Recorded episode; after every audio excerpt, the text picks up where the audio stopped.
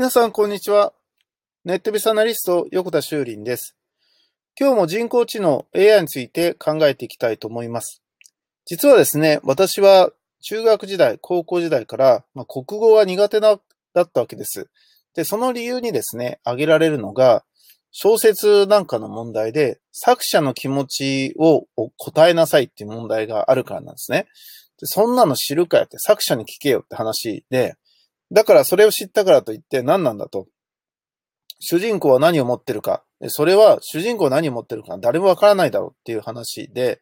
えー、まあ思っていたわけですね。まあよくあるのは、その主人公がこういうふうに思っていたという正解があるんだけど、実際作者に聞いたらそうではなかったとかっていうですね、あの問題もなんかあるんですよ。で、まあそういうのを聞くと、何だったんだっていうふうに思っていたんですけど、まあ僕は思うには、国語の授業で教えるべきことっていうのは、普通にね、その、例えば漢字とか、えー、いわゆる書き取りとか読み取りとか、まあそういう慣用句があるとか、昔はこういう文章を読んでました。文法はこうで、こうやって読むんです。みたいなことを教えるのが国語でいいと思うんですよね。で、その国語に対して、その作者の気持ちはとかっていうのは、正解はないじゃないですか。それを、あの、どういうふうに正解したからといって間違いではなくて、どれでもいいと思うんですよ。ただ、一般的にどういう答えが正解なのかっていうのは仮にね、あるんだとしたら、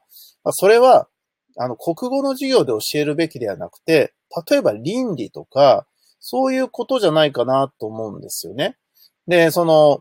まあみんながどういうことを考えてるかっていうのを知ることは、その国語教育の上では、国語教育というか、人間の教育の上では大事かもしれないけど、それはね、国語教育ではないんじゃないかと僕は思うんですね。だから、その点数をつけない科目、例えばそういう、あの、みんなで作者の気持ちを考えましょう。あ、そういう気持ちもあるかもね。こういう気持ちもあるかもねっていう授業はありだと思うんだけど、それは点数がつかない授業だと思うんですよ。だから国語とかではなくて、今のようなですね、その倫理とかそういうとこで、え点数がつかないものであるんでは OK だと思うんですね。もちろん国語でもそれが点数に入らないんだったらいいと思います。あ例えばね、その単純にそういう考える時間があるんならいいけど、普通にテスト問題の中に、その、いわゆる丸抜っていうかですね、人工知能 AI が苦手とする問題っていうのは、人間答えれないわけ、人工知能答えれない問題っていうのは、僕は、あの、点数をつける問題ではないんじゃないかと思うんですね。逆にね。だから、その点数をつけられないっていうことは、そのロジックで測れないっていうことなので、それはね、問題じゃないと僕は思うんですよね。皆さんどのようにおお考えでしょうかネットビスアナリスト、横田修林でした。ありがとうございました。ではまた明日。